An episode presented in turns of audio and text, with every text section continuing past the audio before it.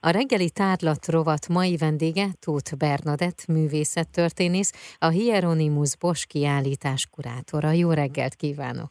Jó reggelt kívánok, köszöntöm a hallgatókat! Olyan régóta terveztük már azt, hogy erről a kiállításról beszámoljunk, és elmondjunk egy-két háttérinformációt vagy kulisszatutkot, amit ugye csak a kiállítás kurátora tud elmondani, mert innen-onnan hallhatunk, meg olvashatunk dolgokat, de hát azért így mégiscsak sokkal-sokkal jobb.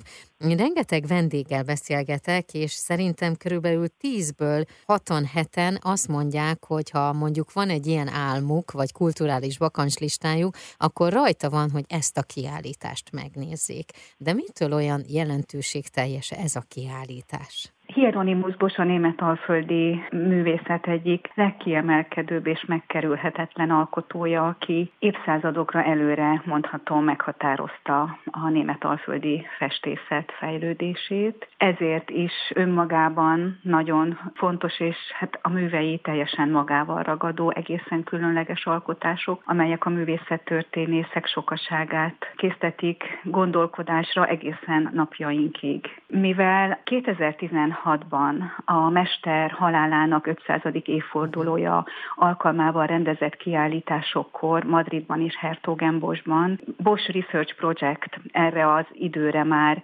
egészen lecsupaszította a mester életművét azokról a legendákról, amelyek az ő életéhez tapadnak, és a sok-sok művet, amelyet neki attribuáltak, osztályozták, és jelenleg 21 néhány műre szűkült le a saját kezű festmények sora, és körülbelül ugyanekkorára a saját kezű rajzok köre, ezért ezek a művek jelen pillanatban a világmúzeumainak becses darabjai, féltett kincsei, és ezért nagyon nagy dolog, hogy Budapesten láthatunk belőlük tíz műalkotást.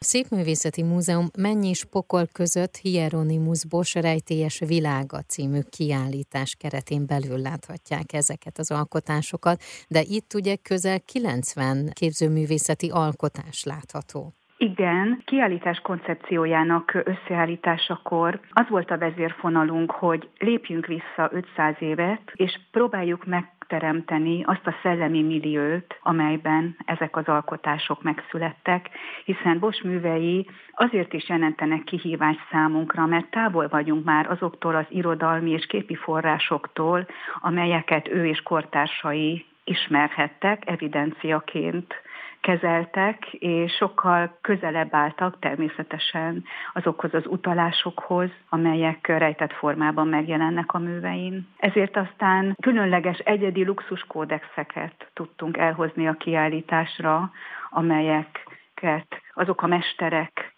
közöttük Simon Marmion kódexfestő illusztrált, például említhetem Jorki Margit könyvtárából Tondálovag alvilági utazásait, vagy pedig Klévszi Katalin Hórás könyvét, amelyek megmutatják a mester művészetének inspirációs forrásai, de említhetem Földi Gyönyörök kertje mhm. megrendelője Engelbert Nassaui gróf Hórás könyvét, amelyet például az Ecce Homo ábrázolásnál nyitunk ki, uh-huh. amely egyértelműen hatott a frankfurti Stédel Múzeumban látható Ecce Homo festményre, amely szintén együtt egy gyönyörű együttesben látható a kiállításon.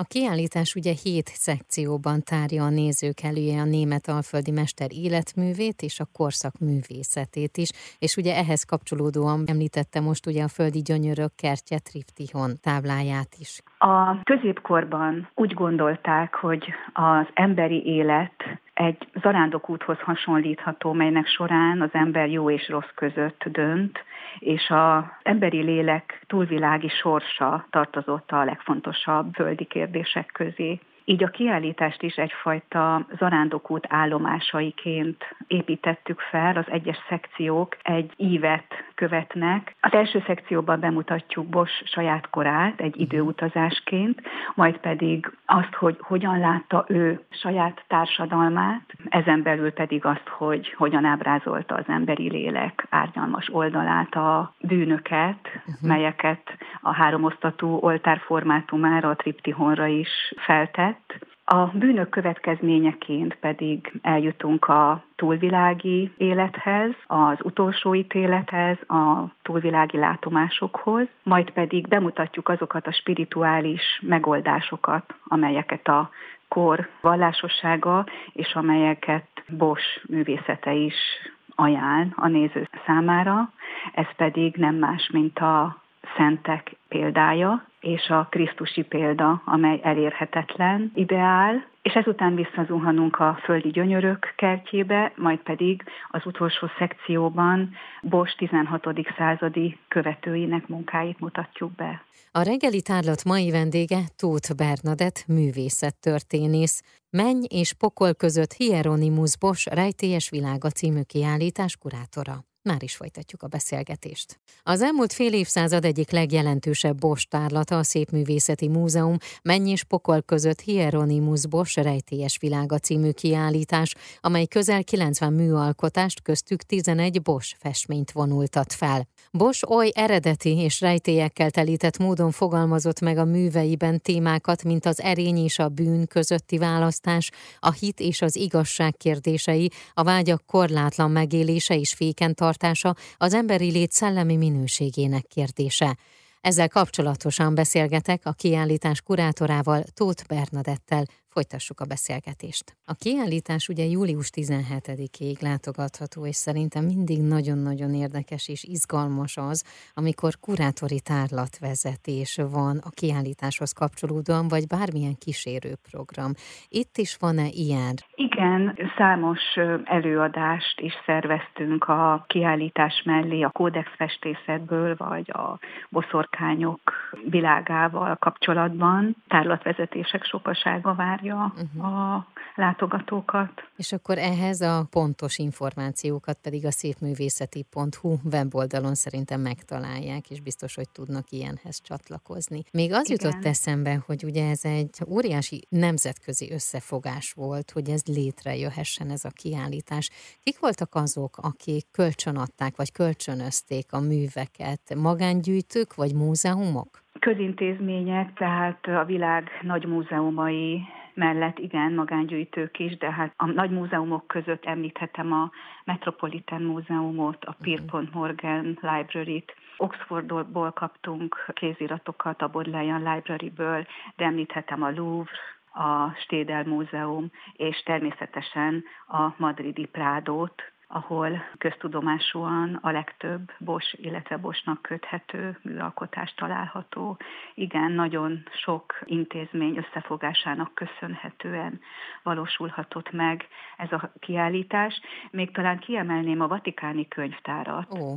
a klasszik rádió hallgatói számára, amely lehetővé tette számunkra, hogy bemutassuk a Kiji kódexet, amely a frankoflamand korai zeneművészet egyik legfontosabb kézirata, hiszen a 15. századi szerzők közül olyan mesterektől tartalmaz több szólamú miséket és motettákat, mint Josquin Dupré, Johannes Okegé vagy Alexandre Agricola, és az az érdekessége ennek a kéziratnak, hogy a kiválóan olvasható hangjegyek lapszél díszítményein Bosch stílusában megjelenített groteszk ábrázolások szerepelnek. Uh-huh. És tudjuk, hogy Bosch művészetében is milyen fontos szerepet játszott a zene, és hogy a hangszerek számos táblaképén megjelennek, köztük például a Bolondok hajóján, amely szintén látható a kiállításban, vagy a Brűzsi utolsó ítéleten, de említhetem a Földi Gyönyörök kertje pokol jelenetét is,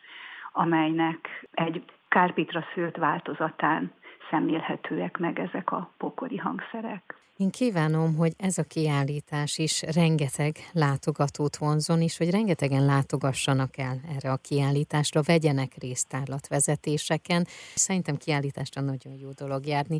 Köszönöm. Köszönöm én is a lehetőséget. A reggeli tárlat mai vendége Tóth Bernadett művészettörténész volt. A Menny és Pokol között Hieronymus Bosch rejtélyes világa című kiállítás kurátora.